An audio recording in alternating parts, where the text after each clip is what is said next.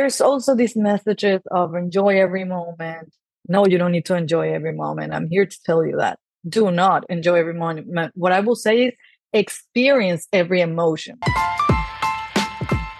Welcome to the Not Just a Mom Show where we have open and honest conversations about the vulnerabilities and the victories within entrepreneurship and new motherhood. If we haven't met yet, I'm Nicole Pasveer and I'm going to be your host. Here on the show, we don't subscribe to perfection. In fact, being present is the new perfect, and showing up messy is the new norm. We are worthy, just as we are, as all that we are, not just the label we put on ourselves. We are more than just a mom, and I'm so glad you're here.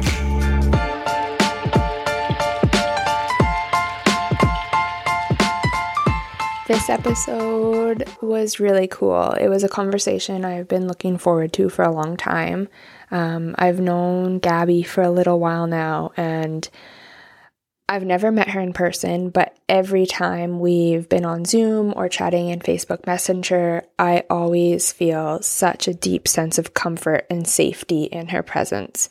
And I really hope you can feel that energy come across as you're listening to her speak. Not only is she extremely passionate about the topic we are discussing, she also holds a lot of reverence and space for the whole human experience and what it means to be a mother. And yeah, like I said, it, it is just a really beautiful experience to be in her presence and to share space with her.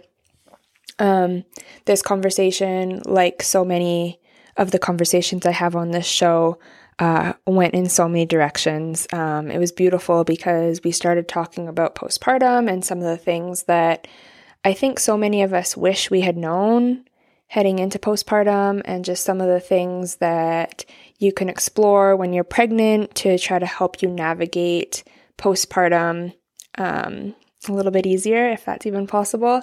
Um, but we also weaved some aspects of business and personal discovery and boundary setting and standing in your own truth all into the conversation as well. So, um, yeah, I think you're going to like this one. I'm going to jump right to the recording. Trying to think, we would have met each other through Kylie's doula training program. Um, we actually were in an accountability pod together. So for a while there, we were meeting.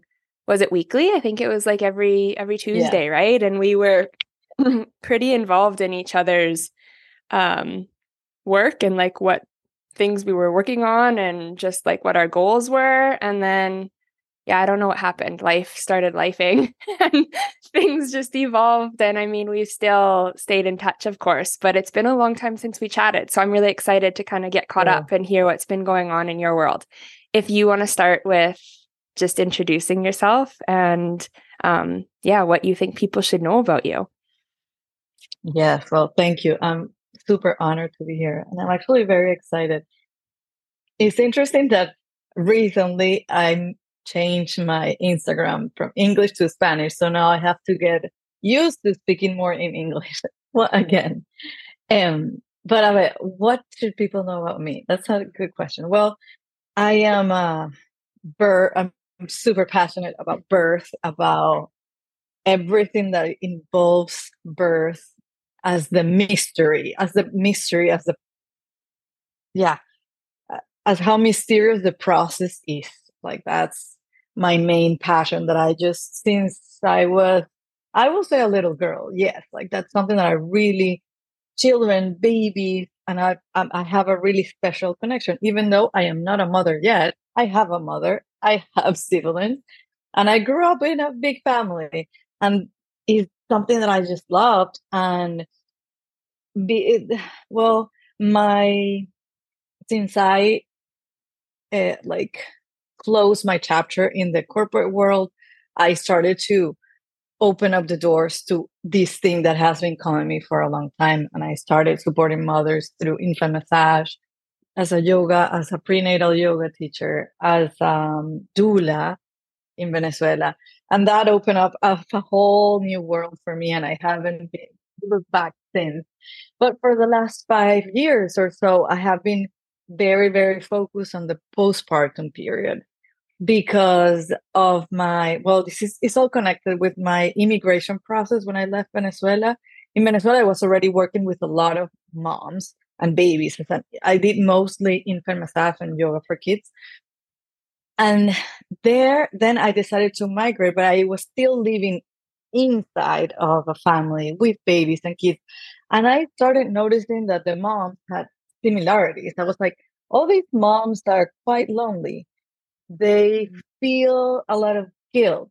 It's not a matter of culture anymore because I've seen it in Venezuela. I'm now seeing it here in Europe, in Italy, in Spain. And I was like, what do I have? The, the tools that I have, can I support them? And actually, infant massage is interesting because I was already listening to them in their very beginning of their postpartum because, because it's only during the first 12 months that I train with them. So I was like, wow. And I I've never even heard of postpartum doula. To even even with my training, for me the word doula was only related to birth. That's it. But after that, I think that's kind of new ones, or I don't know if in the US it was people were using it already or not. But since I wasn't a mother yet, I started feeling more connection with, oh, this is where I support best. Like I love being inside of the birth because of the mystery and all everything. But for some reason it, it felt more natural to me to be in the afterwards because I feel really comfortable with babies. I feel really comfortable with emotions and feelings. And moms feel all the feelings during that time. Mm-hmm. I not uh, like it's okay if you cry. I don't feel you know how there's people that do not love when people are too emotional around them? I'm not that person. Like I'm the opposite. So I'm like, I think this is it. So I have been focusing in postpartum. So I call my name a postpartum myself a postpartum doula. And I'm now in the, the United States. So like I said, I keep seeing similar things in moms that are very lonely within their problems. Even though, I mean, come on, we all come from a mother, but we all have, for some reason, the experience of motherhood have changed. Even with, I, I'm, I'm willing to say, like with globalization, with how in like, even with our role in society as women, right? The more we want empowerment and being able to be equal that has impacted our relationship with motherhood. So it's just been interesting. And now I am the United States as a postpartum doula, building a business to support more moms online and educating during pregnancy because I do believe that that is key for having for not for having I, I don't want to promise any result but for navigating postpartum with confidence that you have the tools and that you're not just walking into the complete void. So I, I do believe it's key to prepare during pregnancy. I don't know. That was way more than my introduction. That was like No, that was perfect because it it just kind of paints the whole picture of how the evolution of Gaby is right now. Um yeah. And it, it, it's really cool to hear you say that you were able to distinct that it wasn't necessarily a culture issue because that's something that I've spoken about quite frequently on the show where I'm I'm almost I'm almost always bashing our culture and I feel like North America specifically we are almost cultureless. So many of us have lost touch with our ancestral background and our our cultural traditions and the wisdom of our ancestors. And i know for myself like i i'm i'm just canadian. Like even though i'm technically like italian german british and swedish i'm not mm-hmm. actually i have literally no connection to those roots. And like i really am cultureless. And so i've always kind of blamed the hardships of or some aspects of the hardships of motherhood and specifically postpartum on the dysfunctional culture. So it's really interesting to hear you say that that wasn't necessarily all of it. I'm sure that does play a part in it, but to hear you say that you were seeing right. some common themes um, in various cultures um, is really interesting. And like those themes being like loneliness and stuff like that is such a deep feeling that I think unfortunately is universal in motherhood. Mm-hmm. Like I mm-hmm. think everyone mm-hmm. experiences that to some degree no matter how supported you actually are. And it's just interesting to think about like how do we actually prepare parents for that and i don't know what the answer is maybe you have some suggestions but i also really liked how you i don't know if this was purposeful in the language you chose to use but you used the word navigating and i really liked mm-hmm. that because i think if we get hung up on trying to prepare it can very mm. very easily be this like to-do list and like this well i i've prepared enough so then you have this like expectation and when reality doesn't meet that expectation we know that's when trouble can arise and things just kind of go sideways from there and so i like the word navigating because it just gives so much room for flexibility it gives so much room for nuance mm. it gives so much room for just the ebbs and the flows and the ups and the downs and the whole human experience that we're all experiencing and really like we don't give much space. So, yeah, I just really liked that specific word. That is it's funny because I was as I am transitioning my business into Spanish because actually I I was being called I'm like why am I I share with a different passion and detail when I speak in my own language even though mm. I feel really comfortable in English I there was something calling for me to talk in Spanish. And also my country, particularly Venezuela, we have been experiencing a migration, a huge migration process over the last seven years. So there are many women that decided to leave their country that are having family away from their families that are having very particular struggles that need support when you're yeah. and actually it's actually a, I'm, I'm also a um, how do you call it a men- maternal mental health uh, like advocate and being an immigrant having left your like being an immigrant speaking a different language is a risk a risk factor for those women so since I started speaking in Spanish, what was I saying? Ah, I was trying to be like, okay, what's the word navigating in Spanish? And it's actually very similar because and I'm I'm going to tell you why. Because I do not want to be selling a specific result because that is not true. And and I st- I know that that sells, but do I want to sell with something that is true to my heart or with something that is just for a number? So yeah. that's why, like, I was very, um, I purposely chose that word because I don't want to tell you that you're going to have a wonderful postpartum. What does that yeah. mean? having yeah. a wonderful postpartum can mean something completely different from me to you to your neighbor so no i don't want you to expect that but i want you to expect that knowing about the process that you're gonna uh, the, the initiation the starting of a cycle like to being aware of what's happening will give you the tools the awareness the consciousness the the space to plan but in a in a strategy way like plan who's going to be around you, who's going to be able to take care of you, who do you feel most psychologically safe to have around because you are mm-hmm. going to be in your most vulnerable space. So I do think that there's import, really valuable information to know before to plan for it, but not to um, guarantee a result that is going to go one way or another. I'm, I'm not. I'm not saying that. I'm not taking the responsibility. No.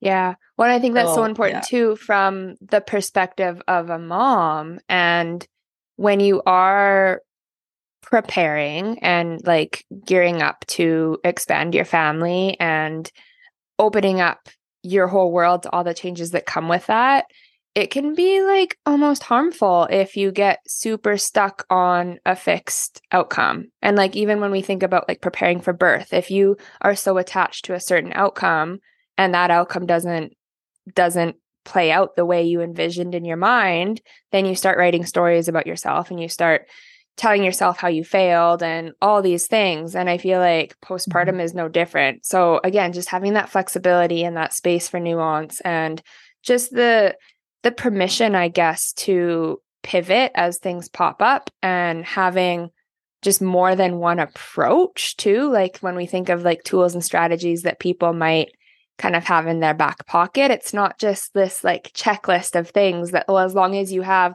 all these supplies and as long as you have this many meals packed in the freezer and like this many um, pads like in the in the in the freezer and whatever else people think they need to do for postpartum support like that's not going to guarantee you anything. It really is deeper than that. And you spoke about um, kind of like the initiation. And i'm thinking about like the maiden to to mother journey and the importance of moving through that rite of passage and completing that rite of passage. And mm-hmm. then also like the psychological and emotional safety and intimacy that comes with this the this stage in i'm saying our life because the, i feel like i'm still in it. Um and like i'm still like i'm still experiencing all of that like even in terms of who i feel safe enough to share some of my struggles and like just thinking to my own experience with like breastfeeding and lack of sleep and being able to nourish my body like it's not easy to just ask anyone to be in your home or even just be in your space and allow them to see you in that raw, messy, vulnerable state. And that was a big part of my story, not being able to be open enough to receiving support and care because I didn't want to be seen as weak. And I think that mm.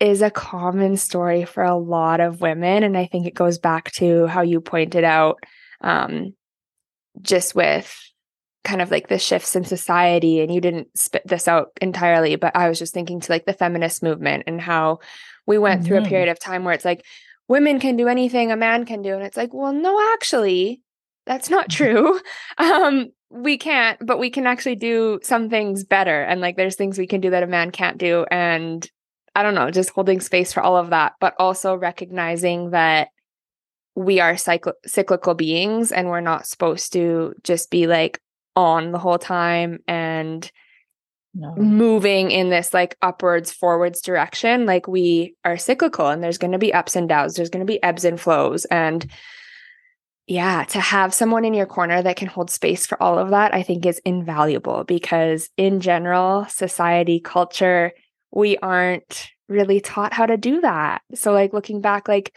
I've had conversations with my mom and and we've talked about how she knew I needed support, but she didn't even know how to support me. And even though like I knew I needed support and I knew she was just down the road, I didn't know what to ask for. Because in a perfect mm. world, I shouldn't hmm. be asking, right? Like in a perfect world, your village just knows what well, to do. And right. we're lacking that. Well, but your village knows knows what to do, but I think it's also an opportunity to to learn how to voice what you to ask for things to open yourself like you said to receive yeah you're not meant to do it alone we have yep. society telling telling us on commercials over and over that you are powerful super women that can do it all no yeah. you are not supposed to do it alone you're not supposed to this is something that recently t- touching my heart because recently we experienced in the house you're not supposed to enjoy everything. No, mm-hmm. like please. You are not, and that does not make you less of a loving mother. You're still, your love for your children is not related to how much you enjoy motherhood. Mm-hmm. You, if that makes, mm-hmm. I, I, hope this makes sense. No, that English, absolutely made sense. Yeah. Because and I think the other day, my I'm I'm living with my sister in law that she's recently postpartum with a second baby. And again, that's another thing. Like every time you have a baby, every time you go again to an through a new cycle, postpartum is different every time. It's not that you okay, you're postpartum forever because you had a, a, a kid before. Doesn't mean you're all you're going through the initiation again. The dynamic is different that you are a different person. The the baby like is another human being coming in, like all these changing. So she's a, a mother. She's a recently mother of two, and she had a really rough night because baby for was being a baby and was not sleeping through the night, and then toddler was being a toddler. They all want mommy because she's still the default parent, and she was just like about to break down. She was like, I cannot, like, I feel horrible. I want to be with them, but I don't. I want to just go to sleep. I want to go. And I was like, it's okay, Beth. And it's okay. Go take what, what do you need? Do you need to, if you need to cry, please cry it out. Like either walking in by yourself, either taking a shower, a bath. However, we are here for you. We can take over. Your kids are gonna be fine, but go take care of yourself. However, you need to. And and she was feeling just so guilty because she's like, but I love them so much. I know that yeah. you love them so much. Like I that's not even a doubt for me. Absolutely. Yeah.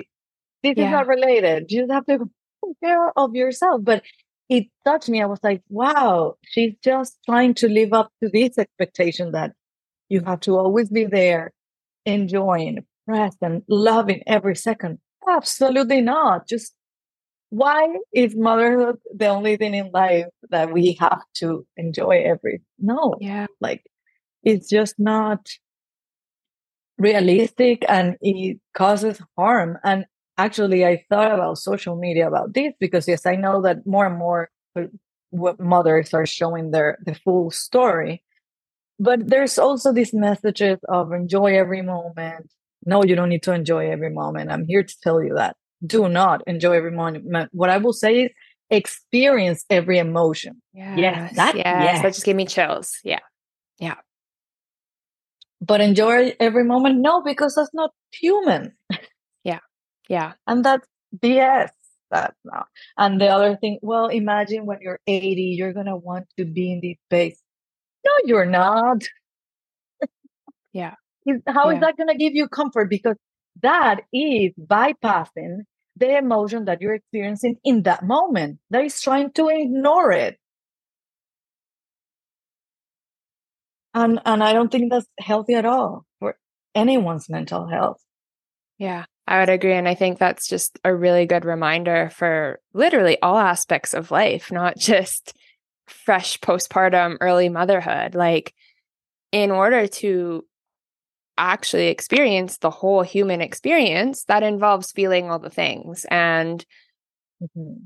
placing less judgment on our feelings and not like I feel like we can get stuck in this very like binary way of thinking where things are very black and white, neither good or bad. And feelings can't be put in those labels. Like there is no good and bad. They're all coming up for a reason and they all mm-hmm. need to be felt. And I think something that I know kind of rocked my world heading into motherhood is having space for the duality of emotions because I think the paradox of like what your sister experienced the other night is so profound and i can't really think of any other any i can't think of any other examples than kind of the one you just shared like it just becomes so real in motherhood and i don't know how you can prepare for that like I, again i don't think it's something you can prepare for it's something that you just have to be able to no. navigate and being able to navigate it involves having a support system and that emotional and psychological safety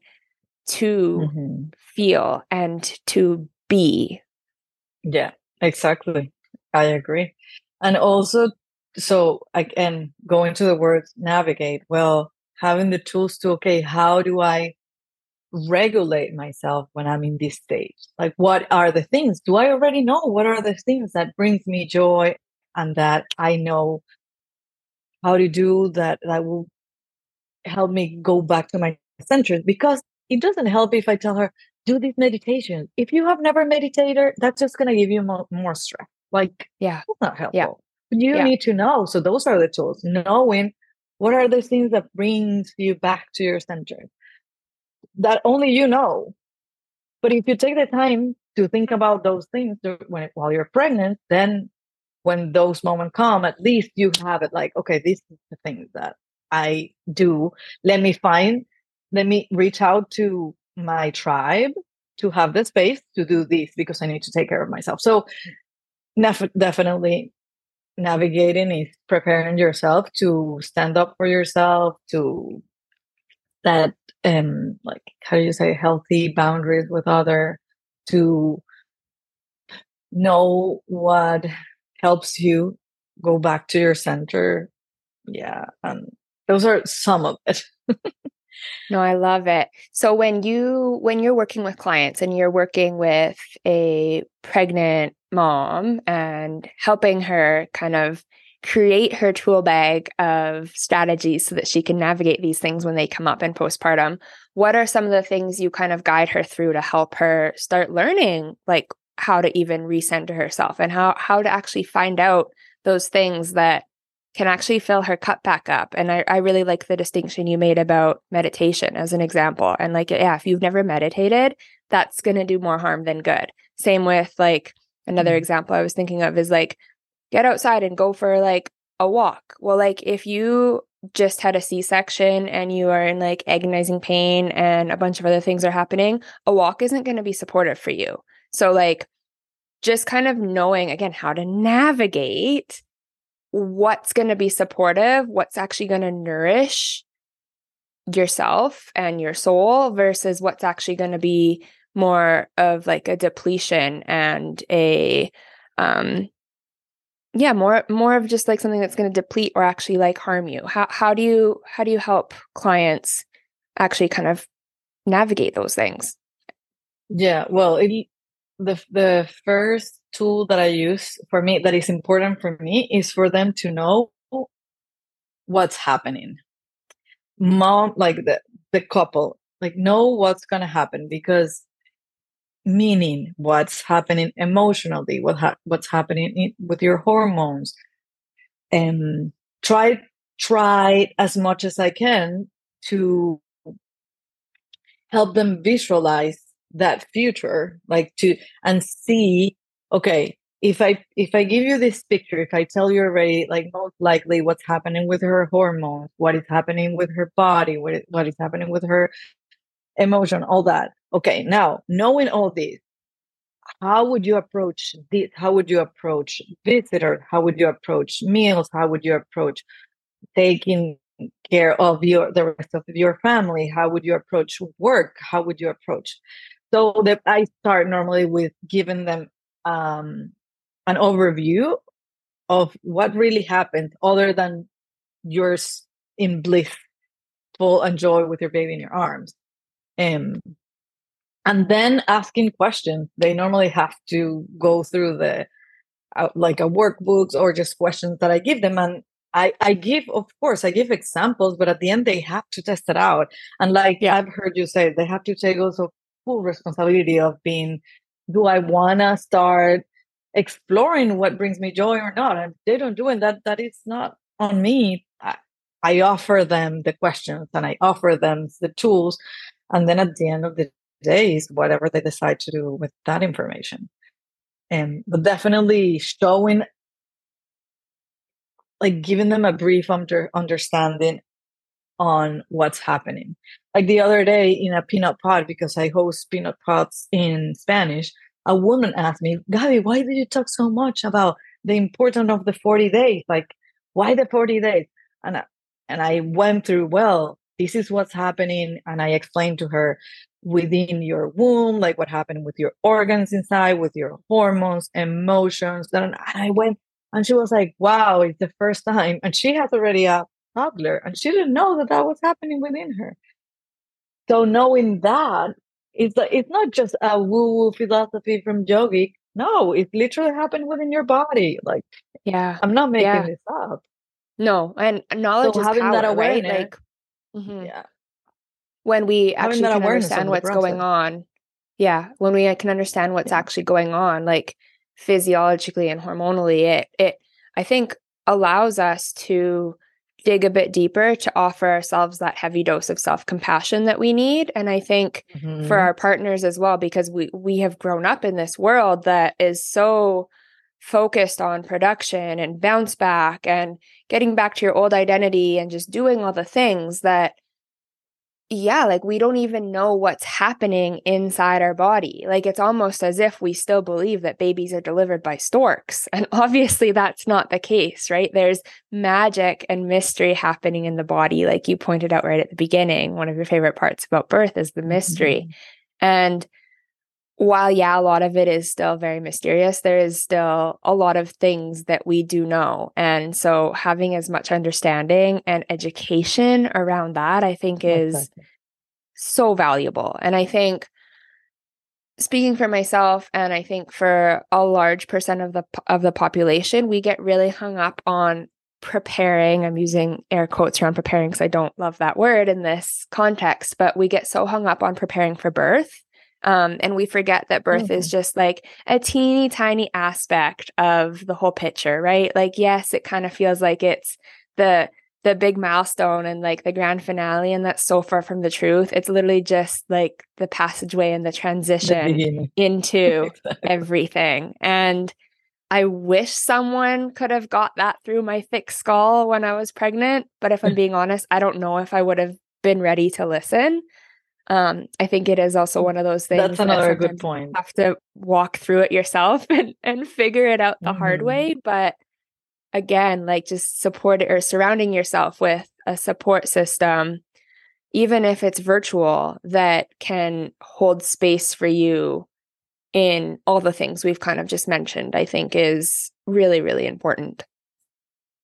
Yes. And I'm now creating um well, I also offer packages where they can interact with me, interact with me by like voice or message or messages and having one virtual call every week. That mm, way, love that. Because another thing is, yes, I'm telling you these, but remember, birth is going to happen. I nobody can tell you how, and you're going to be facing a different postpartum that I don't know that you don't know. So you're going to have a lot of challenges coming up. Do you want to go down the rabbit hole Google, or do you want to have someone that is an expert on it to give you research because I also tell them I'm not supposed to have all the answers. I'm probably going to ask you more questions. And yes, um, one of my love languages is sending links. I'll probably send you links, but I already went through all those like resources. So you don't need to go find them. Yeah. And if I yeah. don't know it, I'll go find it for you. So I offer also that, that I believe is very useful. And I don't really need not necessarily need to be like physically with you. I do uh, support moms physically a lot, but I am transitioning into making my business as much online as possible. And yeah. And also have this idea. I have, this is all still, you know, how businesses are. I know. I, I know. want yeah. to create this. Um, I I am going to start playing with it just because I don't want to overthink it anymore with creating a, a chat with Spanish speaker moms that are pregnant or giving birth during 2023 and for them to just have that space to talk with other moms that are that are going through the same thing which is not going to be even though i will create it it's not like they should i will probably pop in and out but it's more for them to have the space to not feel alone and reach out to other women that are going through similar things and a similar uh, period of, of life.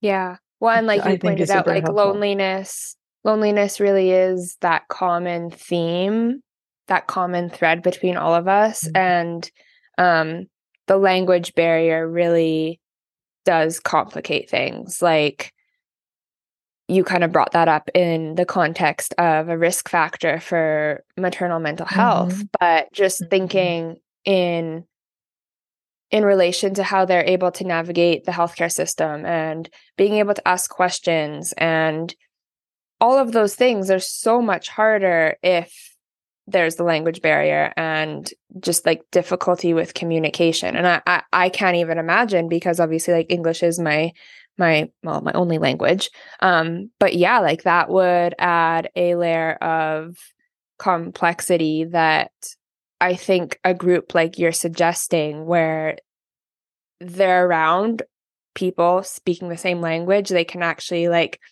I don't know, because I, I I know I've even heard you say it where like you aren't.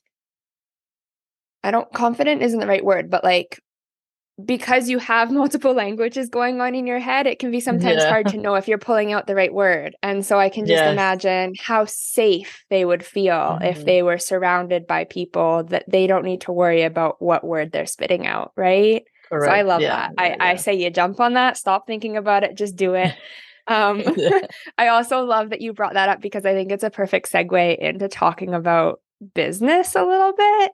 As I okay. was hearing you talk about just some of the things that you do in your own business and in your in your your method, let's call it, and how you support mothers, I was reflecting back on kind of what I've been doing in my business too, and really steering away from me being an expert or me providing any sort of promise or guarantee or framework. And instead, like, okay, how do I actually like shift this so that I'm helping them look inwards and helping them find their center and just like less less seeking out of external validation and more looking inwards. And I think that's kind of a missing piece right now in the business world. I feel like everyone is very flashy about, well, here's like the foolproof 10 step process to getting like 10K a month, or here's my exact framework for getting blah, blah, blah. And it's like, wait a minute, like copying these strategies and these frameworks isn't actually going to help. Like you said with the meditation thing, if you've never meditated before, that's actually going to do more harm. If your nervous system doesn't have the capacity to handle whatever Susie on the other side of the street is doing in her business, it's not going to work from you for you. Like there's just so many moving parts that we need to get out of this like copycat like yeah. strategy, like of trying to think, well, I just want to do what she did and start really tuning inwards and looking like just at what's going on internally and kind of letting our hearts be the guide instead of logically trying to think through everything. And i think from what i'm hearing you say that's that's kind of like the core behind what you do with moms. And like we need that in business too I need to do that in my business too because I get super caught up in okay, tell me what are the steps? Tell me, just tell. yeah And then, but like I you pointed out like there's no guarantee like and if we're constantly No. just searching for that next step outside of ourselves like it's it's not going to work and it's not and, it, and even if it does work it's not going to be sustainable it's not going to work the next time Right. Right. Sustainability is also important. Yes. Yes. In business, I also, I don't know, it's, still something that I'm navigating actually. But I, the, the fun part is that it, the, the fact that I have been changing or thinking about different offers here and there and at least all the time that I have been putting on it, it has given me the fact that I- I'm trying to look for the word in English, like the assurance that this is something that I love. This is the topic because I was doing the other day, like this is something that I do really from for passion. So at least, at least no, I think it's a very big um aha moment or being aware of the fact that the topic is the right topic. Like the yeah supporting mothers being next to like babies postpartum birth it is because otherwise i would have not done everything i've done for the last 10 years. I would have just gone back to corporate which i haven't done and i'm not willing to do. So i'm like okay the passion is there. I will find out the way to the that will define my own um concept of success as well like so i've been going through that like okay what does success mean for you? What does a successful business look for me? Because it's not necessarily what it looks for you or for kylie or for other yeah. people that are running their business. 1000% and it's like going back to what you said about how you support mothers in pregnancy and how you kind of give them um you kind of paint the picture for them and then have them kind of explore well this is maybe how I'd handle it like we need to be doing that ourselves in our own business Mhm. right we need to Mhm. start actually tuning in and thinking okay well this is what would feel good or this wouldn't feel good or this fits into my lifestyle or this doesn't or this actually puts me on track for what my goals are this doesn't like actually like looking at all the different scenarios and kind of trying on different things for size to see what fits and just remembering that there's not a one size fits all approach and so it is trial and error or try and less trial and lesson if you prefer to call it that but and also the not supposed to do it alone is the same Yeah. thing yes business. yes because I have been trying to do it alone. I'm struggling so much, and then I'm like, okay, no, I now I have to figure out what do I need to delegate. What do- because I'm not this is not been going anywhere, me doing yeah. everything. No. And the same thing that I just said to you motherhood is not meant to be done by yourself, nor online business entrepreneurship. No. Yeah. Well, and then again, back to what you said about seeking like the emotional and psychological safety and just being mm-hmm.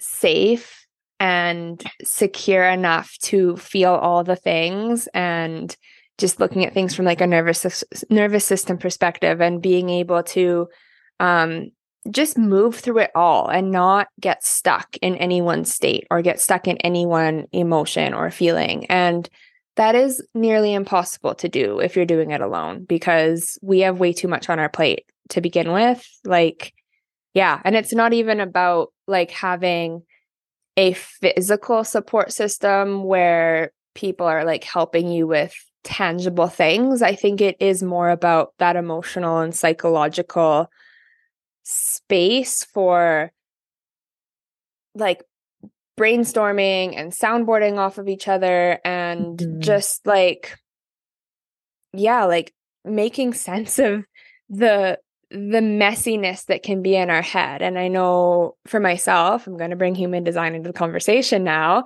Um, mm-hmm. learning that I'm a self projected projector and understanding that, like, I actually get clarity and get answers for myself by speaking out loud like that was a huge turning point in in both my motherhood and my entrepreneurial entrepreneurial journey in the sense that it gave me the permission to uh, I don't want to say like complain because that's not what it is, but it gave me the permission to just start like voicing my concerns out loud and actually like just thinking out loud. And for a part, for a long time, I was thinking that when I was doing that, that was my old tendency of trying to seek external validation. I used to almost mm get mad at myself when I was doing that, thinking, well, I'm just doing that because I want to know what they think and I want their validation or their praise mm-hmm. or their mm. support or or their advice. And then when I kind of understood my human design type and understood, well, no, Nicole, you're actually doing this because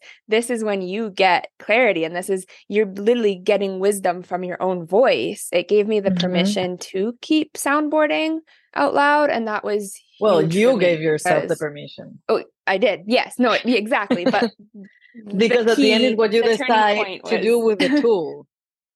True. Exactly. Yeah. No, I actually love that distinction. Is yeah, that was just a tool, and I decided to let it open the door. Really, I. But then I walked through the door. Yeah, I love that. Exactly. Yeah. Well, th- you said something about getting a because I am a manifester and it's a little different, but I'm like my my strategy is supposed to be just inform, inform, inform. But then it's like, how do you inform? Whatever. But because I am a very particular manifestor, I have something very similar that the sounding board actually really helps me. And again, but because I inform and sometimes my way of communicating is not so soft, and sometimes when I'm talking with others, like my brother, people that are very close to me, where I'm like, I don't need, I remember I said, I don't need your advice. I just need you to hear me. And he yeah. so mad. He was like, Well, if you don't need my advice, like, what are you? And I'm like, well, but, but it's the truth. And then, and then at the end, uh, it was a whole mess because I don't know, he wasn't comfortable, but I was supposed to do, be doing what I'm supposed to do. I'm informing, I'm talking it out loud, but at the end, how the other receive it, it's actually like it's, it's, it's never up, it's out of my control always. I can never control how other others take me or perceive or interpret me or what I say. Yeah, like that that's all true. And when I was hearing you share that example with your brother, it made me think okay, like imagine if you were freshly postpartum and just trying to voice whatever was coming out. And like, again, just how important it is to surround yourself with the right people that can hold space for it all.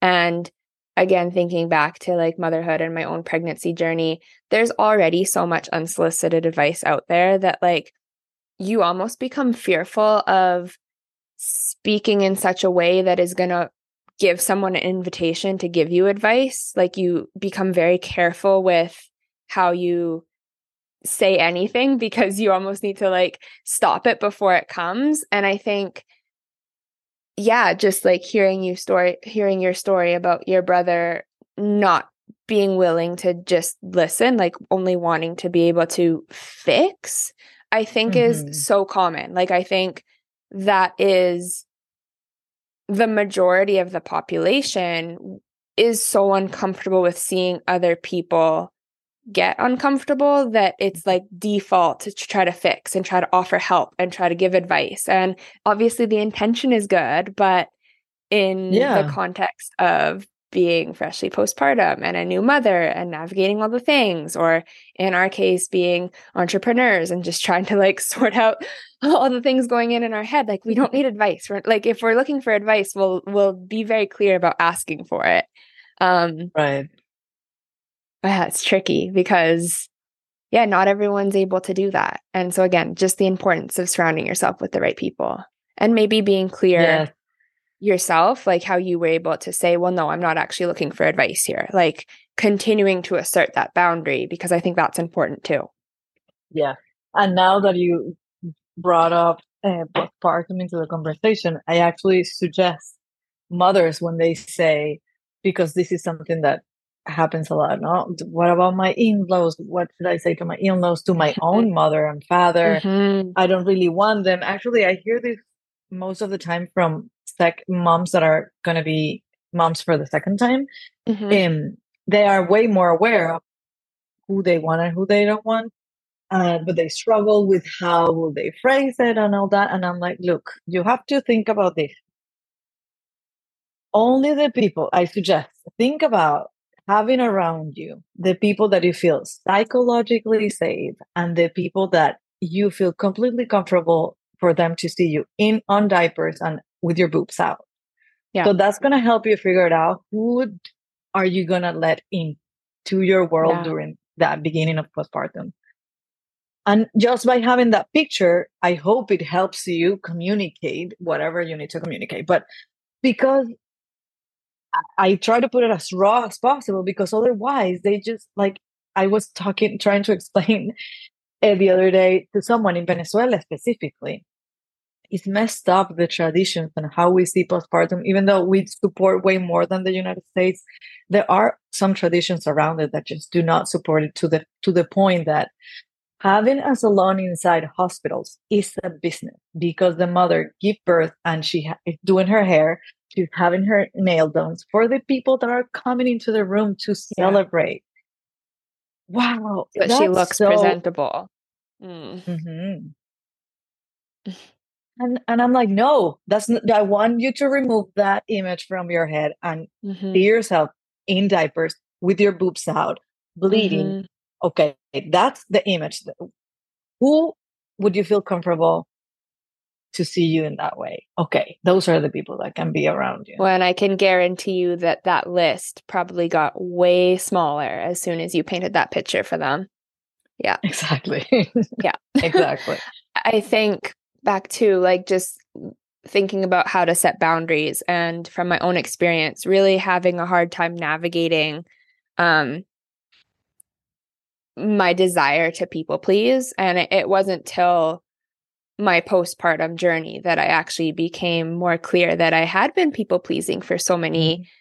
aspects of my life. But I think that's something that's just ingrained in us from little girls, where we're supposed to be pretty perfect and pleasing. And like you said with the salon, like we're supposed to be presentable and show up a certain way. And it's all for other people. And there's really mm, never Absolutely. any focus on us. And we're basically taught from a very young age to sideline our own needs and our own opinions and always put people first to the point where we're praised when we do that, right? We're praised for being selfless and for putting other people ahead of our of our own needs and like that whole mentality that whole narrative needs to be rewritten like unsubscribe control alt delete like remove that from the mental pictures in your mind because that is not going to support you in postpartum. That's not going to support you in motherhood, if I'm being honest. Um, you really need to even from birth. Feel, hmm.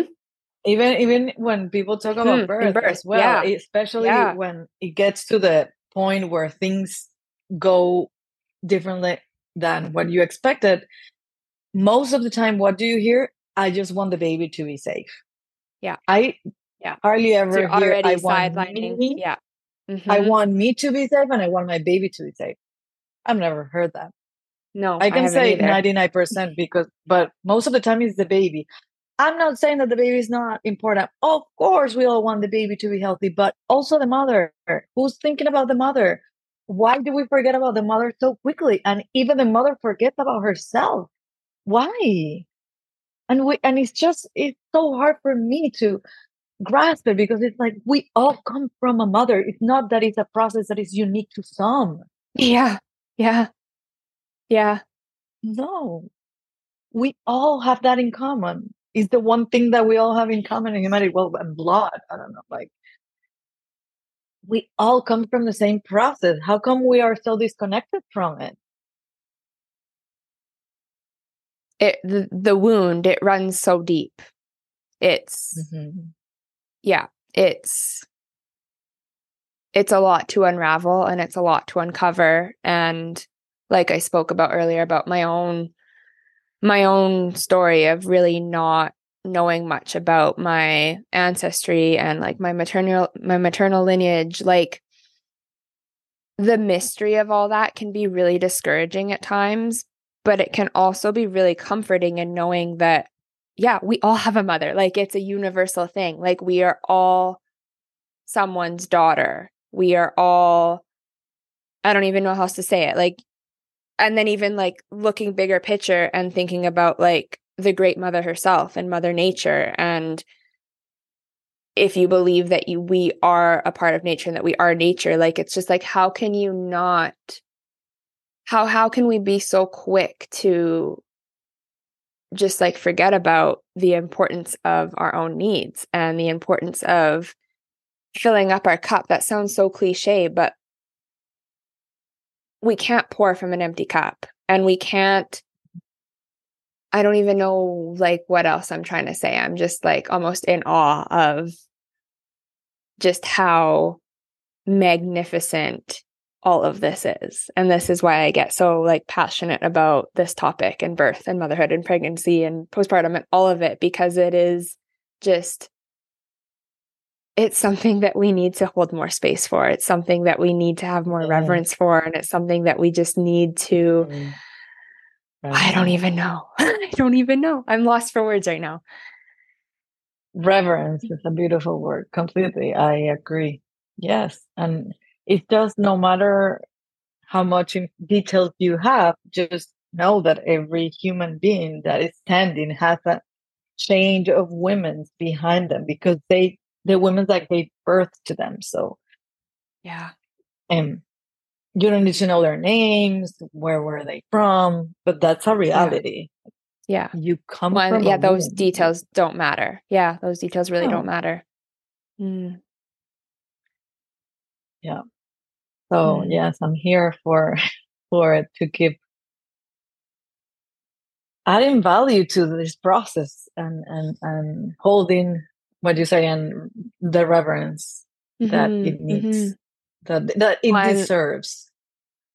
It truly is like the most important work. Like, I feel like I always say that being a mom is the most important job. And I do believe that. But I think the women out there that are holding moms are right up there with like doing the most important job because if it wasn't for people like you like the trajectory of women and the trajectory of how we're mothering our kids and future generations and just like the Mhm. unfolding and unraveling of all of that is it's just gonna go to shit. Like if if we aren't mm. starting from the source source being mother like there's just that massive ripple effect. And i don't think i don't think enough people put enough weight there. And like the importance of yeah just like the mother being the center of the home and the center center of her family and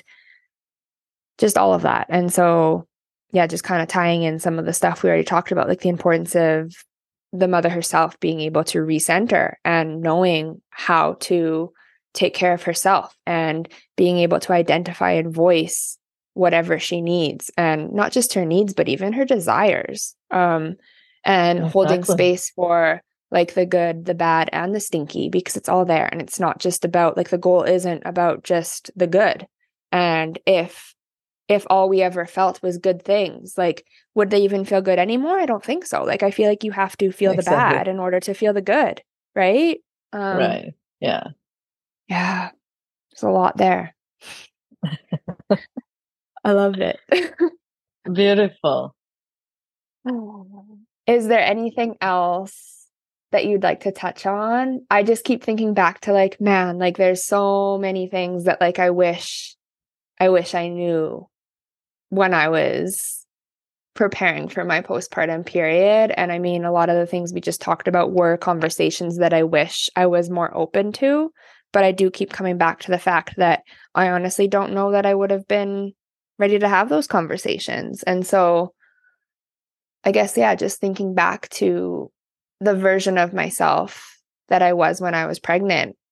And I guess having compassion for that version of myself, knowing that like I did what I could with what I had, but also, I guess, almost grieving the fact that I probably could have explored more parts of myself and I probably could have gone down more rabbit holes and I could have been more in tune with what my needs were. Um, and that's okay because I, I I obviously wasn't there yet. But for a future pregnancy, I hope to do things a little bit differently. And I think yeah, it's cool because I've kind of built this community where I have people like you, like just a DM away and like just exactly. more and more understanding of birth and postpartum and deep nourishment for the mother. And like you kind of said, like all the focus is on the baby. And of course, the baby is important. Like, we're not saying that baby isn't important, but the mother also is. And I think also like that whole line of well at least baby at least mom and baby are healthy like it's not an at least like that should be the bare minimum and we're allowed to strive for higher we need to be raising the bar and we need to raise the bar to like a mother that's actually like healthy happy and thriving and mm-hmm. all the things that come with that yeah yeah mm. but is there anything that comes up to for you that you can verbalize and say, I wish I knew about these three things, or mm. I don't know, besides mm. I remember I already talked about. Mm-hmm. I remember I did have a doula, and my doula told me I don't remember language around the first 40 days. Like, I don't remember really having an understanding or an appreciation, definitely not an appreciation for that. But I remember my doula telling me, um, the 555 rule being like 5 mm. days what is it 5 days on the bed 5 days what is it yeah is it on the bed in in on and around yeah and so like just the importance of rest and um for me what sold me on that was kind of this promise that it's going to help with bonding with the baby and it's going to help with like breastfeeding and all of those things and just encouraging skin to skin, all of that. So mm-hmm. that's kind of what sold me on it because breastfeeding was a big goal of mine. Um but yeah, like looking back, like hormonal regulation. Me, yeah, yeah, yeah, exactly. Yeah. But if if looking back, if someone was trying to tell me that like, yeah, no, you need to like lie in for like 40 days and like even having the support of my family and my husband like that it almost seems so taboo. Like my my husband was actually able to take 4 weeks off of work so he was home with us for the first month and oh my goodness that was amazing. But even for him like he I feel like he almost felt lazy if he wasn't mm. still doing his usual things. So he still went to the gym every day. He still did all the grocery shopping for us. Like he still was out of the house quite often. And if he were to just like cuddle up in bed with us and really just support and nourish me and start getting to know our baby, like I think a part of him was feeling lazy. And I think a part of both of us was almost worried about like the judgment of the outside world and like, oh, well, like just, yeah, like looking back, like how messed up is that? how messed yeah. up is it that like that was kind of the narrative I was telling myself? And even for myself, like I remember always hearing how important it is to get outside and like start walking again. And I would get stuck on the comparison hamster wheel of seeing other postpartum women getting out for a walk and taking baby for like a stroller ride and like I wanted to be able to do that so badly because I thought that meant that I was thriving. I thought that was almost like mm-hmm. the thing that I needed to check off of my to-do to-do list. But um healing for me took quite a bit longer than I expected. I had a lot of pain. I had I I did tear, so I had some stitches. Um, I also had a lot of SI joint pain in pregnancy, and I naively thought that would immediately go away after birth, and it did not. I remember um, also a lot of tailbone pain to the point where, like, I was sure I probably broke my tailbone. I don't think I did, but I know that is possible. Um, but I remember yeah. being in so much pain the first couple weeks and thinking like there's absolutely no way I can go do those things that I thought meant you were doing well, even though you were doing. Mm-hmm.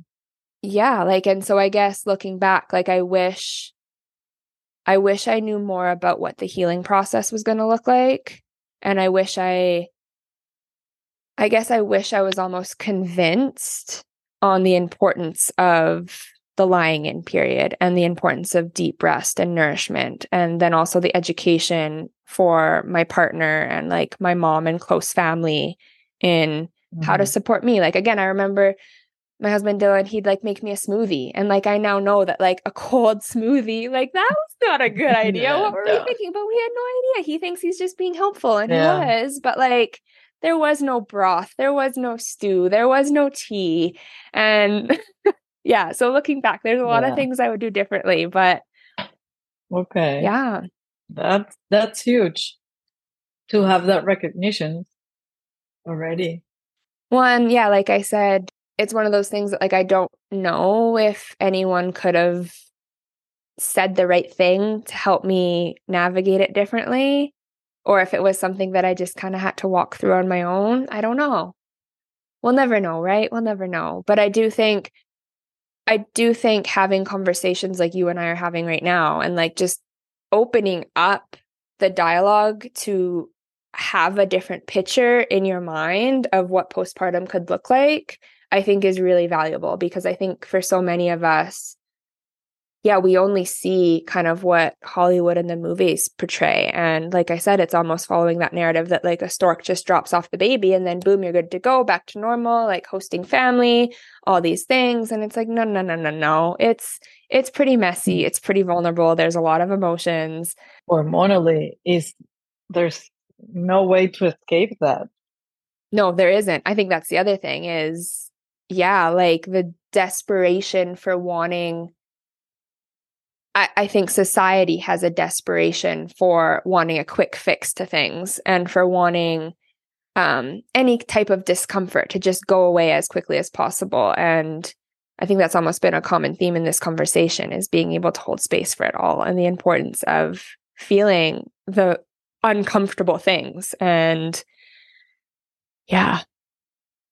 Yeah. And also yes, it's true that the conversation about birth and supporting birth is changing. And I think uh, in the US, there's the feeling of fundings being moved around to approve, like to pay more for doulas. And, but in the other hand, not but, and in the other hand, again, they're looking for, mm. we're like a fast fix, right? Like offering a the pump mm-hmm. offering mm-hmm. a robot bassinet and it's like oh my god you guys still don't get it no that is not what the mm-hmm. mother mm-hmm. needs yes that's convenient for her to go to work mm-hmm. as fast as she can as you want her to go no that was going to support her and the shocking thing is that mothers think that's what they need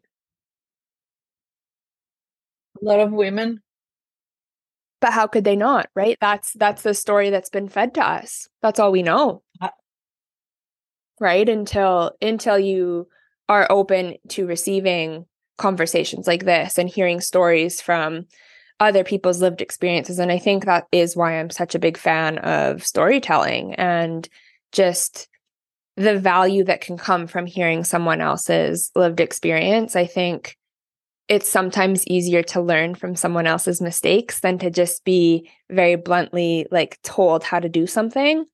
Um, and so I think, yeah, like storytelling and just sharing, just sharing like the real and the raw of the whole experience is a really, really potent and powerful way to mm-hmm. spread the mm-hmm. message.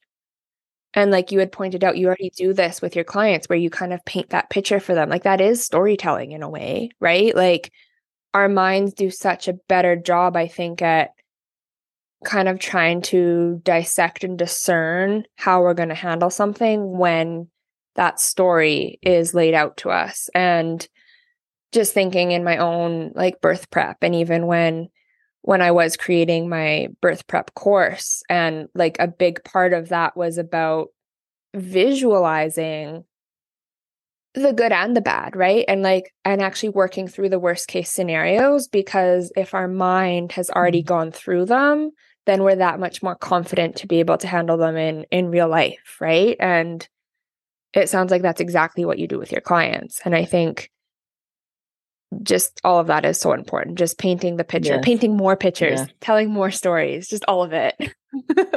Cuz there isn't just like a one a one way to do things. There isn't just one story exactly. that we're all living. Each of our stories is so unique and this kind of just pulls it all back together the fact that it's not so much about preparing for that one way. It's about navigating and building your your toolkit and your strategies and your support system so that you are best supported to navigate whatever exactly. story you're writing. Yeah, beautifully.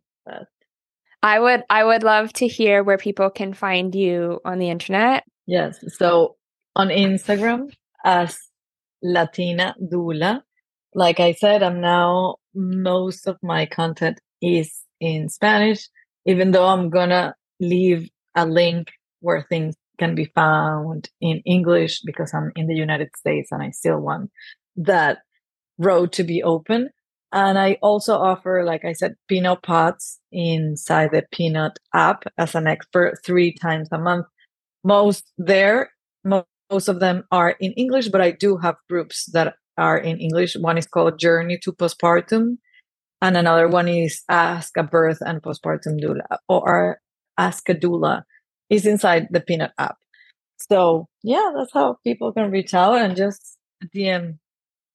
For people that don't know, what is what is the Peanut app? So it's an application that is completely free that is basically dating for moms. You it it was created to for moms to find other moms that are in a similar like close to where they live and so to meet a mom friend but on top of that you can have you have access to the rooms or the pods that are created either by the people inside the app or by the expert with the specific topics.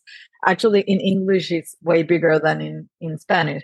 There are people talking about sex after birth or during pregnancy or experts talking about lactation, about uh, home birth, about epidurals, about hospitals, about all the things. So it's actually something, it's a very useful app for moms to explore. Yeah, such a valuable resource. I will, I'll probably link that in the show notes too so that people can find that if that's something yes. they're interested in. Yes. Okay, before you go, I just wanted to say thank you for taking the time to listen to this episode. If you were thinking of anyone while listening, please send it their way. And if anything resonated with you or you love these conversations, please subscribe and leave a review. This really helps the podcast algorithms um, put my show in front of more people just like you. And the last thing, I would love nothing more than hearing from you. So say hi, DM me on Instagram, and give me a follow at Nicole Pasveer. Until next time.